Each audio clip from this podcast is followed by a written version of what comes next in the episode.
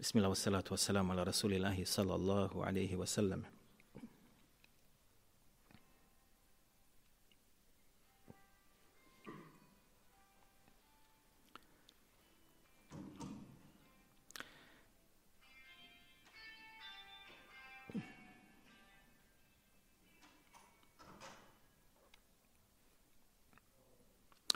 Bilježi između ostali na Adiju svome djelu El Kamilu fi du'afa i rijali, To je ovo djelo ovdje, braćo. Ovo je prvi tom njegov, odmah na početku tog djela, gdje je govor između ostalo na početku o generacijama prenosilaca iz prvih generacija od Tabeina, gdje je spomenuo biografiju između ostaloga Jube Sehtijanija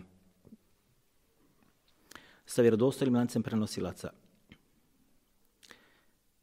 Innehu, kaže, kaže Ejube Sehtijani, إنه ليبلغني أن رجل من أهل سنتي مات. فكأنما أفقد فكأنما أفقد بعض إعضائي. أيوب بس اختياني رجل شزاس الشيسي قدني بو هجري عمره يستو سيتي قدني بو هجري Ibn Adi kaže, sa vjerodostojnim lancem prenosilaca, kaže e, Ejube Sihtijani, kada do mene dođe informacija ili haber ili vijest, da je umro čovjek koji je bio na sunnetu, kaže, kad to ja čujem, kao da sam izgubio nekoliko dijelova svoga tijela. Bab jeste brojka od 3 do 9. Oni koji su bili na sunetu, odnosno koji nisu zalutali, već su tada se počele da pojavljuju frakcije u vjerovanju. Naravno, pojavile se i šije, pojavile se haridžije, pojavile se kaderije, pojavile se murđije, pojavile se džehmije. Pa on kada bi znao za nekoga da se drži Allahove vjere kako treba, da je na Kur'anu ispravnom razumijevanju sunneta Allahu poslanika, alihi salatu wasalam, kad bi čuo da je takav preselio i umro, kaže kao da sam izgubio nekoliko dijelova svoga tijela.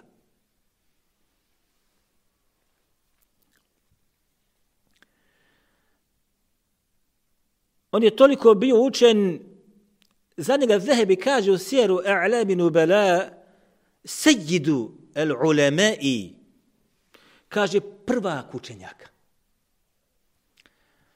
Između ostaloga, Ebu Nuaym ovo navodi Hilji, a isto tako ovo navodi Humeidi u svome musnedu. Humeidi je bio učitelj imama Buharije. Ovo je lanac prenosilaca vjerodostojan također. Sve sam analizirao. Između ostaloga kaže El Humeidi, kaže Sufjan ibn Ujejne, njegov učitelj, to su braće sve prve generacije. Kaže Sufjan ibn Ujejne, sreo je, kaže, sitete ve themanine mine tabi'in. On je sreo, vidio se i družio se sa 86 tabi'ina. Ljudi koji su sjedili sa Allahovim poslanikom Muhammedom sallallahu alaihi ve sallam i kod njega učili. On je takvih sreo 86.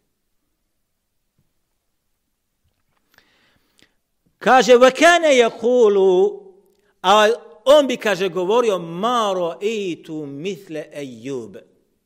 Ja, kaže, nisam nikoga od ti 86 sreo i vidio kao što to ovaj ejub esihtijani.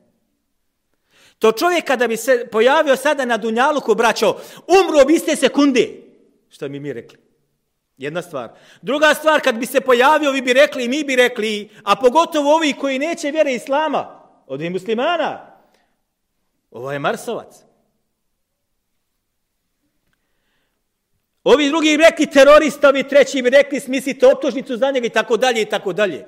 A da ne govorimo o tome kad bi se pojavio neko od ashaba, a da ne govorimo o tome kad bi se pojavio Muhammed sallallahu alaihi wasallame.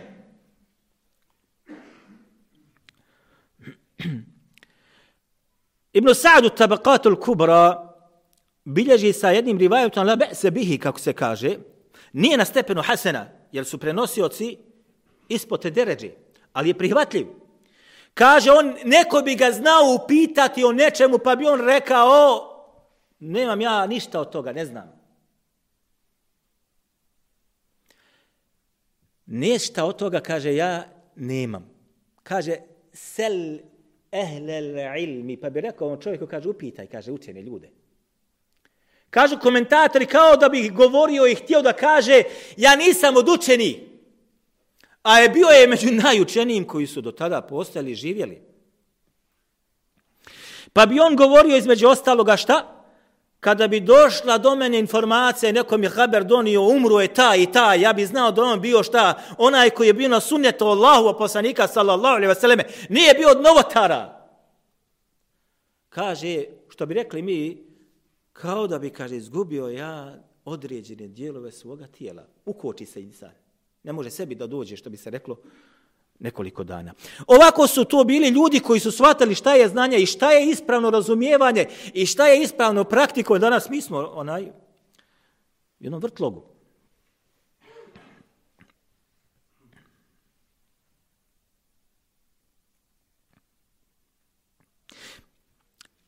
Kaže Allah Đelešanuhu,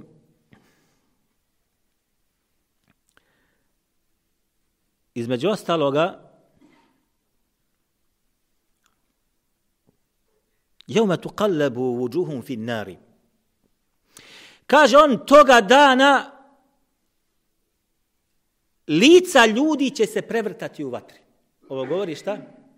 Kad dođe gotovo. Presude su završene.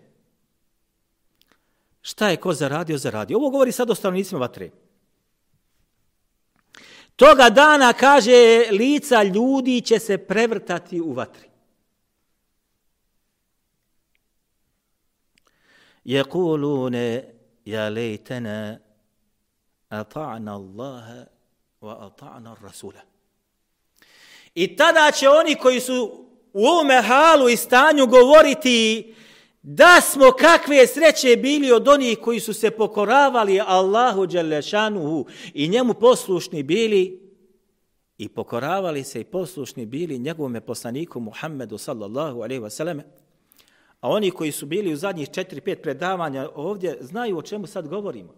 Sve se ono dovezuje jedno na drugo.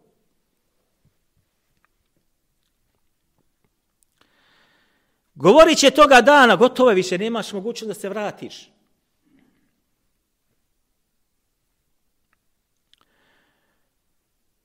وقالوا ربنا إنا أطعنا سادتنا وكبراءنا فأضلونا السبيل I govorit će Allahu Đelešanuhu, gospodaru moj, mi smo se pokoravali našim predvodnicima.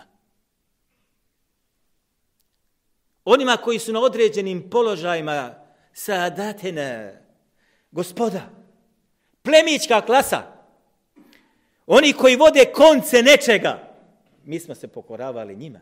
Vakubaro ena, I onima, kaže, od nas koji su na visokim pozicijama, smatramo ih velikim. Kebir je velik. Fa adalluna sabila, pa su nas na stramputicu, kaže, odveli. Rabbena atihim di'afejna min al'azab. I onda će stanovnici džehennema koji su u mehalu moliti Allaha. Đelešanuhu, da njima, takvima što se ih odveli od pravoga puta, dadne dvostruku kaznu. Vala anhum la'nen kebira. I kako se kaže, i podaj da bude čitavo proklestvo na njih prosuto.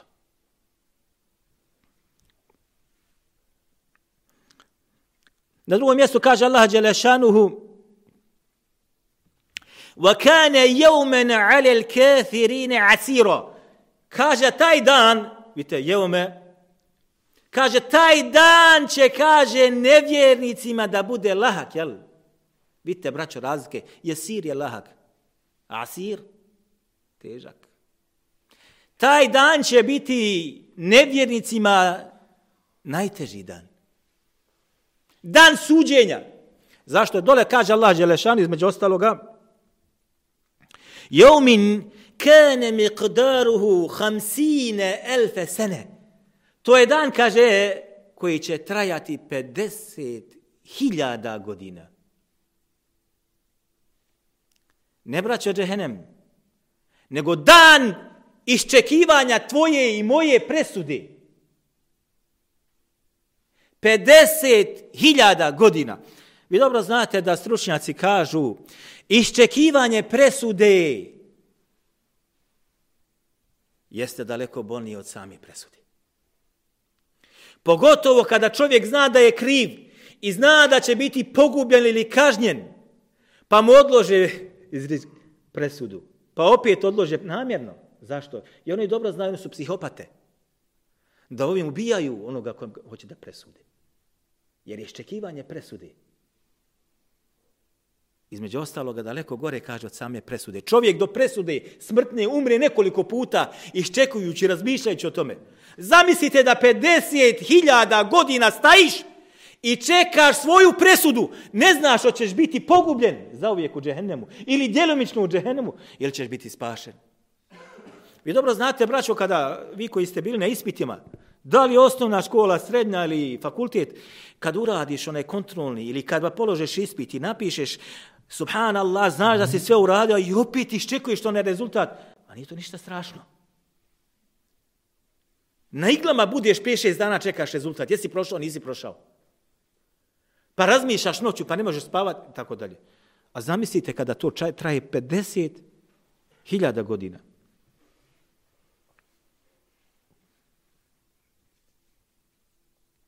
Na drugom mjestu Allah Đelešanu govori za zalime. Kaže, jeume je'udu zalimu ala jedeji. Kaže, toga dana će zalim, kaže Ibn Kathir ovde, jeste svako onaj koji je oblik zuluma i nepravde činio.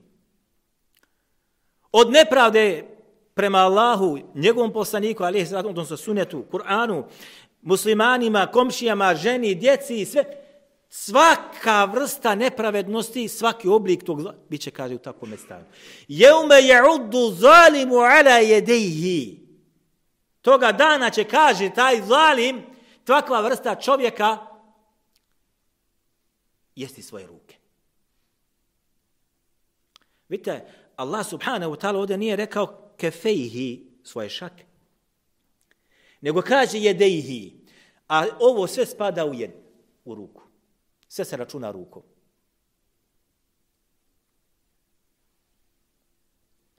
Čovjek kada se nalazi u jednom teškom stanju, u jednom stanju kada nervi uopšte ne funkcionišu, ne osjećaš ništa, u stanju si da pojedeš svoj nokat ili prst nećeš osjetiti.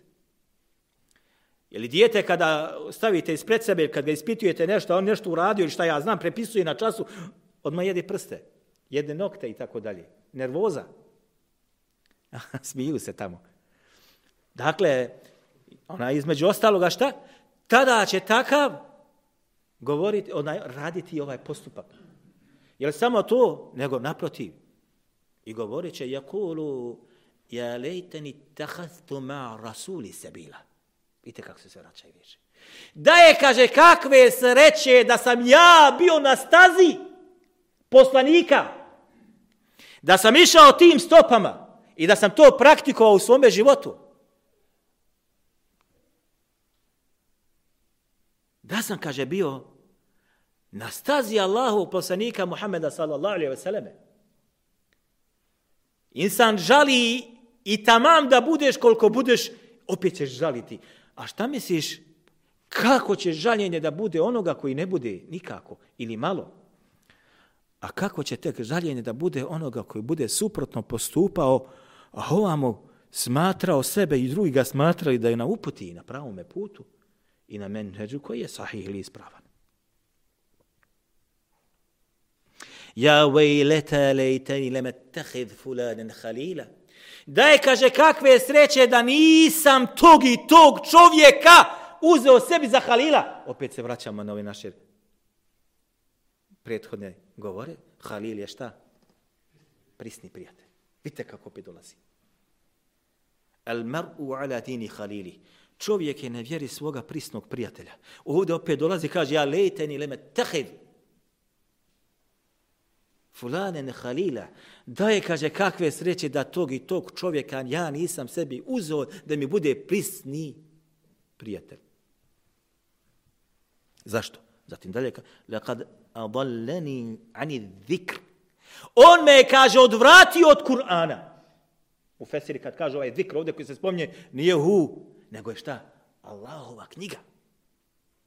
On me je, kaže, odvratio od Allahove knjige. Vidite kako može da prisni prijatelj čovjeku bude šta neprijatelj. Na dunjaluku prijatelj ti ko biva. Ali na ahiretu će ti biti neprijatelj I uzročnik da budeš od onih koji će biti u džehennemskoj vatri. وَقَدَ جَاءَنِي A knjiga Allahova, kaže, mi je došla. Dokazi za Allahove knjige dolazi. Dokazi sunneta poslanika sallallahu alejhi ve selleme se navode i dolazi. Ali insan šta? Odbija to. Konta, jok, nije to još vrijeme za mene. Ili nije to ba istina i tako dalje. وَكَانَ شَيْطَانُ لِنْإِنسَانِ خَذُولَ A kaže, šetan je, kaže čovjeku šta onaj koji će go uvijek ostaviti na cjedilu. Uvijek te prevari. Uvijek. Danas ću, sutra ću. Danas ću, sutra ću. Do smrti. Jer te on vara. Još je rano. Nemoj, sačekaj. Nemoj da te tako zovu. Nemoj sebi to dopustiti. Da budeš sa takvom grupom ljudi. Jok.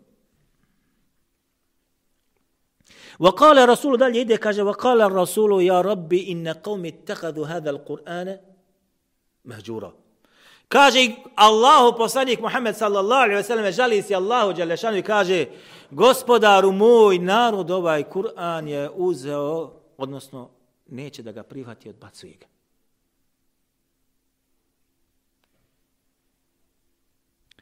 Heđer jeste ignorisanje. Mahđur, onoga ko ti ne želiš nikako ti bude blizu, ignorišeš ga. Kao da ga ne vidiš. Kao da ga ne vidiš. Nikada nije bilo stanje, braćo, da je ikada zabilježeno da svaka kuća posjeduje Kur'an. U svijetu današnjem. Prije se je Kur'an, braćo, plaćao mnogim novcem, jer se morao ručno prepisati.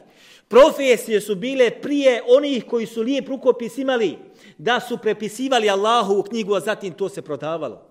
Nije svaka kuća imala Kur'an. Danas toliko Kur'ana se štampa i dijeli se i džaba i besplatno. Ali on je mehđur, endel muslimin, kako se kaže, naproti muslimani njega šta heđre. Ignorišu Allahu u Đelešanuhu knjigu. Ne smije otvoriti bolan. Zašto kada uzmete Allahu knjigu, ja rabi, nema stranice da tebe nema u njoj. I onda šetan opet je napravi da si da te prevari i ti kaže, ne mogu ja ovo čitati, nije, ništa ja ovo ne kontam, ništa ovo ne razumijem i nije to za meni tako dalje. وَكَذَلِكَ جَعَلْنَا لِكُلِّ نَبِيٍّ عدوة ja. وَكَذَلِكَ جَعَلْنَا لِكُلِّ نَبِيٍّ عدوة Sačekaj malo. Kaže, i mi smo, kaže, zaista također svakome poslaniku, vjerovjesniku, Džalna poslali učinili da ima neprijatelje. Misliš da budeš na pravom putu da nemaš neprijatelje? Nema tog braćo, zaboravite. Juče slušam hudu pa kaže onaj otprilike zahća ko je na pravom putu kako treba, njega ljudi voli. Pa se dotakne insan haditha, o zaista vjerodostan hadith, kada Allah zavoli nekog od svojih robova, kaže, naredi melekima, zavolite Džibrilu, pa melek Džibril, tako dalje, pa se znači, dadne, naredi se stanovnicima zemlje da ga zavole, pa bude njemu kubul. Privati ga narod na, na Dunjaluku. Ja ređu, za nisu vjerovjesnike ubijali. Narodi vjerovjesnike ubijali. Jer to oni nisu bili kako treba, pa im Allah Đelešanu nije ih zavolio, meleki nisu zavolili, stanovnici na zemlji nisu našli, ne, zavoli ga, nije imao kubul, prihvatljivost na Dunjaluku. Jer braćo se vraća nakšta. Vraća se na društvo. Ako je društvo kako treba, prihvata onoga koji je kako treba u vjeri. Ako nije društvo vjersko, odbacuje onoga ko se ispravno drži Allahove Đelešanu vjere, a prihvatit će onoga koji je cak, cak. Cak, cak, može. I ovo može i ono kod njega. Ako biva učen. I takav će biti prihvaćen u ovom društvu danas. Za 20 godina neće takav više biti prihvaćen. Ako budemo živi, dočekao se to, a? Za 20 godina i takav koji kod njega može cak, cak, neće biti prihvaćen u ovom muslimanskom društvu, jer će društvo otići u propast još veću u kojoj se nalazi danas.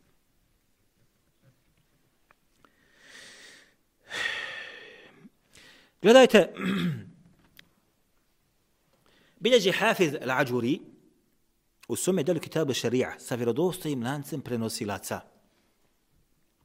Naravno, ovo djelo će slabo ko navoditi iz ovoga djela određene. Ja sam to navodio mnoštvo puta. Jer ovo djelo spada u osnovna djela u akidi. Navodi on u prvom tomu sa vjerodostojim lancem prenosilaca da je Euza'i. Imam el-Euza'i. Abdurrahman ibn Amru, umro je, braćo, 157. godine po Hiđi. Jedni kažu 156. i spominju 157. 156. 157. Ima govora 151. ali je ovaj govor slab.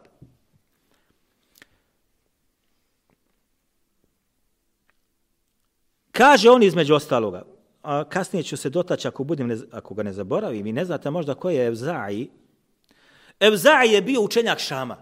Živio u vremenu Ebu Hanife. Da se razumijemo. Nije mu bilo premca u hadithu i u fikhu u Šamu. Dočim, Ejube Sihtijani je bio Iračanin, basrijanac. Ti je bio basri, je tako? Isprolazi, ha? Basrijanac. Naravno, od Ejube Sehtijana također bilježi Sehtijanija, bilježi imam Bukhari u svome sahihu, ima muslim Ebu Davud, Nesa i Mađe u svojim sunenima i termidi, svi, također i od Evzaije. Svi bilježi. Potpuno povjerljivi prenosioci imami umeta. Došao mi je čovjek, pa ga je pitao o jednom pitanju vezano za iman, pa je rekao, to je novotarija, bidat. Pa je rekao njemu, fasbir nefseke ala sunneti. Budi strplje bola na praktikovanju pravog puta. Od sa onim svim poslanik, sallallahu alaihi wasallam, je došao. Što kaže fasbir? Neće se dobro provesti. Ja kažem svakome, svakome, ako hoćeš da sebe testiraš na ovome, izvoli. Eto. I svakoj koja hoće sebe testirati, izvoli. Pa ćeš uvidjeti ovo. Čim počneš praktikovati ono sa čim je poslanik sallallahu alaihi ve sellem došao u svome životu, javnom i tajnom,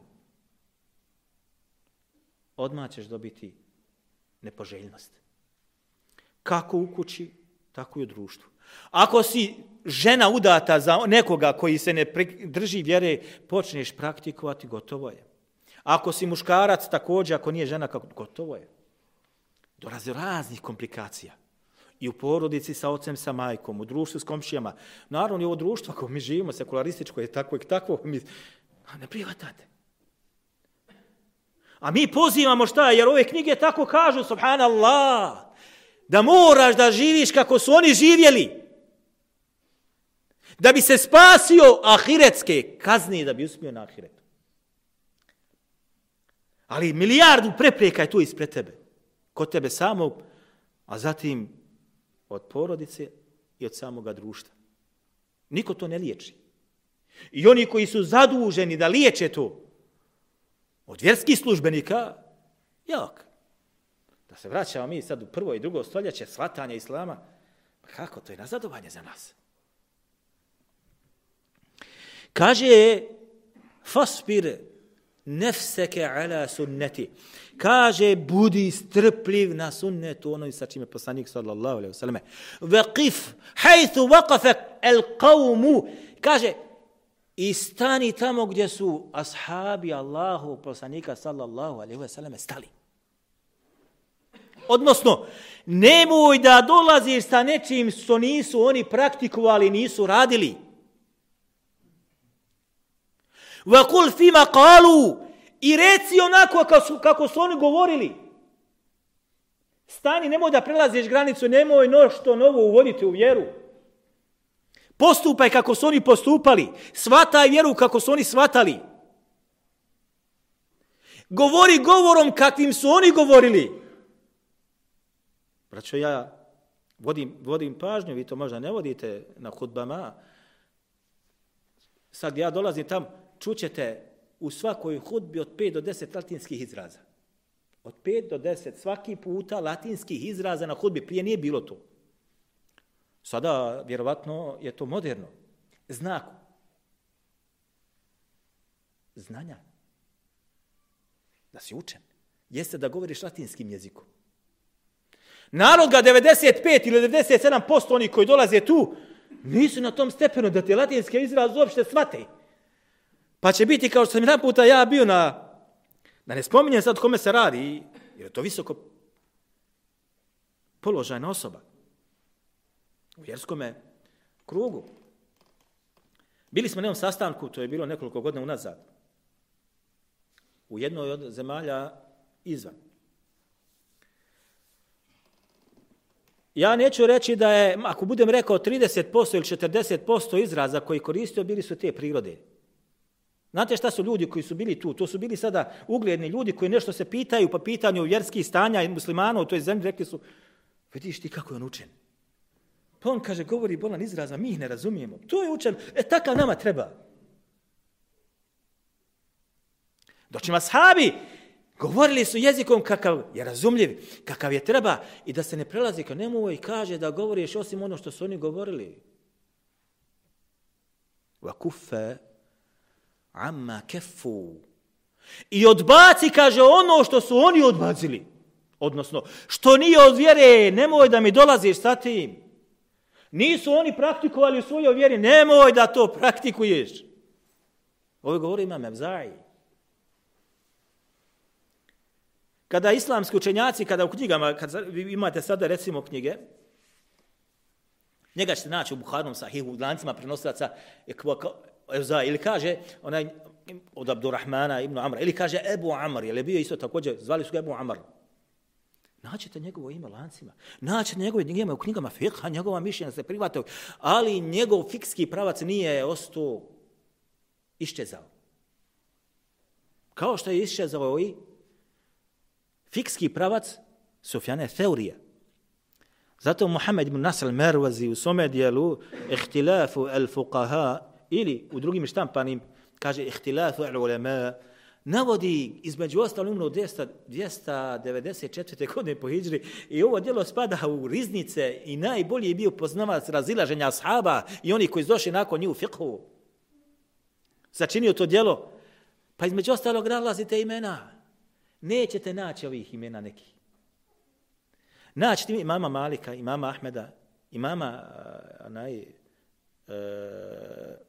Ishaqa, Meruzi, El Merwazi i tako dalje, njegove ime ćete naći. Naćite Lejthovo ime, naćite ime između ostaloga, ovi, ali nigdje ne spominje u Hanefijskom metodu, kaže, samo kaže ehlu rej. Imena ne spominje. Kaže ehlu rej. On kaže, za ništa, ehlu rej jesu racionalisti. Racionalisti. Nigdje ime ne spominje. A to djelo je, ja sjećam jedan put, to sam ja djelo nabavio kad sam bio u Egiptu. I teško ga pronašao. Oštećeno ga našao. Oštećeno. Štampano neka davno, jer to djelo neće čitati svako. Šta, kako to da gujim vrijeme? To dajem nešto jednostavnije, bolje. A, to je, i nije, to dijelo ne, ne prolazi kod kupca. Jednom se štampalo tada i gotovo, više nikada.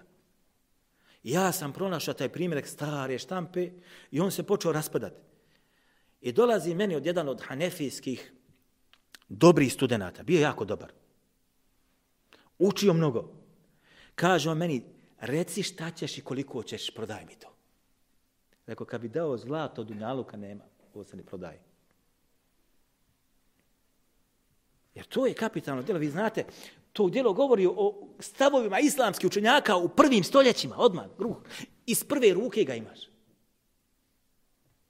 Ne govori medheba, ne, u petom, šestom, devetom, jedanestom, dvanestom, hiđarskom stoljeću. Jak, ovo je izniklo u trećem hiđarskom stoljeću. Bola. Imaš odmah iz prve ruke. Od čovjeka koji najbolje pozna ih telafat ili hilafat. Ja. Kaže Allah poslanik sallallahu alaihi wa sallam u hadisu koji bliže man Bukhari u svome sahihu.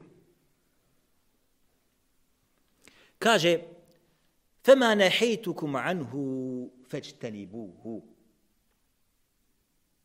Što vam kaže budem ja zabranio fajtanibuhu odmah to ostavite o kaže kome on kaže kršćanima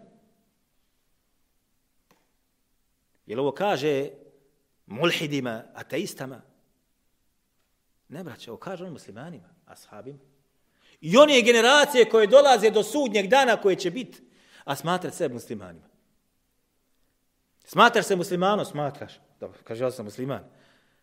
Fama nehejtukum anhu već teni. Kaže, što vam ja zabranim odmah, to ostavite. Kako da ostavi ona što čupa obrve? Čupanje obrva, živ bio. Kako? Pokrivena, ali ona čupa obrve. Allahu poslanik sallallahu alejhi ve sellem zabranio će se pokoriti, neće.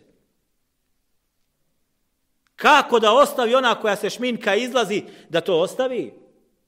Kako? Ljudi navikli na njezinu ljepotu dotjeranu. Sad ona izađe bez šminke. Jo. I kako da ona je što udara svoju suprugu kad čuje ovo, da to više ne radi? A? Brat se neki dan me zvao, brat jedan I pitao me za jedan rivajet, poslao mi poruku, jedan, onaj, za jedan rivajet, kažem ja njemu, mora ga nazvat, neko ne može to tako. Treba da se ovo 15 minuta, rekao, govori u me hadithu. I onda on mene nazvao da ga Allah nagradi, pa smo 17 minuta sam pojašnjavao. Rivajt kod mama muslima. Da Allah poslanik sallallahu alaihi ve selleme kaže, između ostalo ovo se fata i sad neki udario Aishu radijallahu anha u njezina prsa, pa je kaže nju to zabolilo. Šakom je udario. Što znači, možeš, imaš reću za šake. A mene pita o tom haditu. Ja kažem njemu, ovo ne smije ovome govoriti, osim ona koji poznaje prva stvar, hadisku na komentator, šta su govorili komentator, i da pozna arapski jezik i izraze koji su došli unutra. I zašto je to bilo i kako je to bilo? I kako se to sve dogodilo? U rivajetu gurnuo. I sam izraz taj tako možda znači. I zašto i kako? Ne razumijete. Možda jedan puta budemo o tome govorili, o tom rivajetu, baš onaj, jer je jako zanimljivo ovaj rivajet, jako je onaj, e, jezgrovit i iz njega se propisi mnogo, mogu da izvuku. Ako želite posle predavanja da ga spomene, da ga pojasnimo, možemo to uraditi, inša Allah. Zatim kaže, emertukum bi emrin, a ono što vam kaže, ja budem naredio, od neke naredbe, uradite to, kaže, Masta tatum, što god budete više mogli da to učinite, učinite. Ovdje kaže između ostalaga, ovo je mimo obaveze, obaveze su obaveze, mora se uraditi. Ono što je mimo toga, takmiči se da se to uradi. Da budeš kako treba. Također bilježi imam Buharu s ome sahihu, da Allah poslanik sallallahu alaihi wasallam rekao, le, le bejnekuma bi kitabi lahi. Kaže, presudit ću među vama dvojicom presudom iz Allahove knjige kako treba da bude. Vidite kako je to bilo društvo. Sad mi ovdje ne razumijem, ovaj rivajet je ovako došao. Međutim, na drugim mjestima Buhari na nekom mjesta pojašnjava čitavu priču ovog rivajeta. Pa između ostalo kaže, Džae Arabiju, Fakal, došao je, kaže, Beduin Allahom poslaniku sallallahu alaihi wa sallam, pa je rekao, iqdi bejna nabi kitabi Allah, kaže, ja Rasulallah, iqdi bejna nabi kitabi Allah, kaže, u Allahom poslaniče, kaže, presudi između mene i mog parničara s kojim se parničim ovim, Allahovom knjigom. Fakale, hasmuhu sadak, iqdi bejna bi kitabi Allah, kaže Allah, poslaniče, rekao istinu, presudi, kaže, između nas, kaže Allahovom knjigom. Sad ćete vidjeti presudi. I sa svih slučaja i stanja. Pa je rekao ovaj Arabi što je došao, ovaj Beduin, kaže Allah, posljedniče, moj sin je bio u najamu kod ovoga čovjeka. Radio kod njega, u najmu, za dnevnicu. Pa je, kaže, učinio blud sa njegovom suprugom. Dobro vodite računa, braće, ovome. Doveo ga sebi, da li oko kuće, da li na poljoprivrednom imanju, da radi najamnik. Pa je on sa gazdinom čerkom, uh, suprugom, spolni odnos imao. Blud. Pa su mi, kaže Allah poslaniće rekli da se moj sin mora kamenovati. Pa sam ja napravio što bi se reklo mi podmitio. Dao sam, kaže, stotinu ovaca i jednu robinju da bude slobodan, da ga ne ubiju. Pa je ovaj pristao na to. Sto ovaca po 300 maraka, koliko je to? 30.000. Je li tako?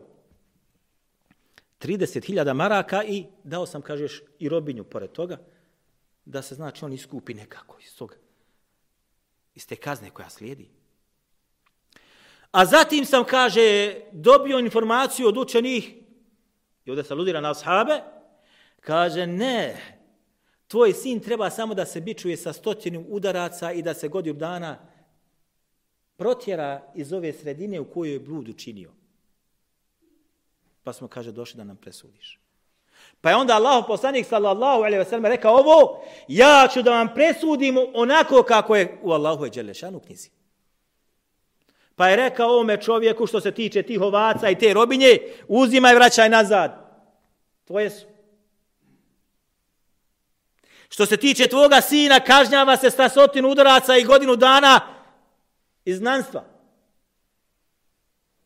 A što se tiče, kaže, žene ovoga ja u Nejskum, kaže, o Nejsu, kaže, ustani, idi je kamenu. Pa je, kaže, u Nejsu otišao i kamenu tu ženu. Do smrti. Ovo je presuda. Kakav je u Allahove knjizi?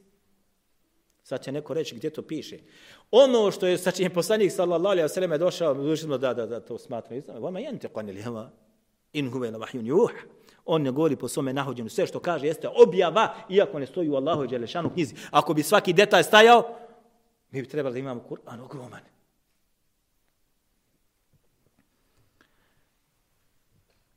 Pitanje za vas i ovdje imamo knjigu, aj, recimo ovu. Koliko, koliko slučajeva je bilo u vremenu Allahu poslanika Muhammeda sallallahu alaihi selleme da su osobe kamenovane? Da je on, ili on naredio da se kamenuje Dva. Jedan. Jedan i dva. Osoba govori. Dvije osobe. Tri. Niko ne zna knjigu. Ono što ja znam, Allah zna najbolje. Ono što ja znam shodno isčitavanju onaj haditha, ono što je došlo, jeste rivajet koji biđima muslim u svome sahihu za ma'iza i gamidije. To su dvije osobe. Također rivajet kod mama Buharije, o kamenovanju židova, muškarca i židovkinje. To su četiri osobe. Je u redu? I ova, ova žena, sa što je, to je pet, pet slučajeva, ti koji su bili, ono što ja znam, a mogućnost postoji, znači da je, mogućnost postoji, iako ja nisam, ono što sam ja mogao da dokučim, to je. A mogu baš da istražim, ali nije ni dva, ni tri puta, tako da ne može dobiti knjigu, ako mi neko rekao, Pet dao bi mu, a možda postoji još onaj, jer nisam ja mogućnosti da se to, da se to objedini. Zaključit ćemo sa rivajetom koji je bliži bin Hibban u svome, u svome sahihu. Kaže Allah poslanik sallallahu alaihi wasallam, لتنتقضن la tun عروة عروة الإسلام عروة عروة. Kaže, nestajaće islama, dokidaće se islam karika po karika. Imate lanac, imate one sada one karike. Evo ako. Kaže Allah poslanik sallallahu alaihi wa sallam, kidaće se islam kao što se kida karika po karika.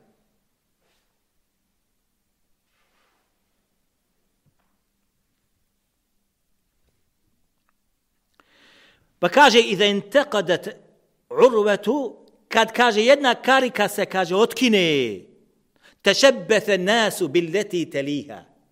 Ljudi se, kaže, zgrabe za kariku koja odmah dolazi nakon one koja je otkinuta.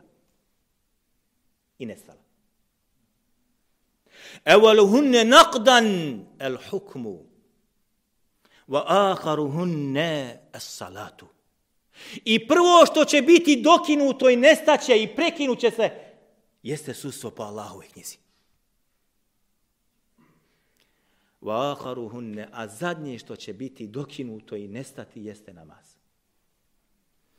Braćo, sustvo je davno nestalo. Nemojte se varati da neko kaže ukidanjem hilafeta 1024. godine nestalo islamskog ili, ili suđenja po Allahove knjizi. Jok, braćo, Ja sam radio jedan istraživački rad gdje sam sakupio shodno rivajetima koji su nam došli vjerodostojnim i sve vjerodostojni rivajete sam onaj obradio.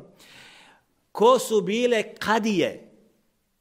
Kadije u šarijatskom pravu koji su vodili, znači presude izvršavali, koji su sudili mimo Allahove Đalešanu knjize, knjige u određenim sporovima.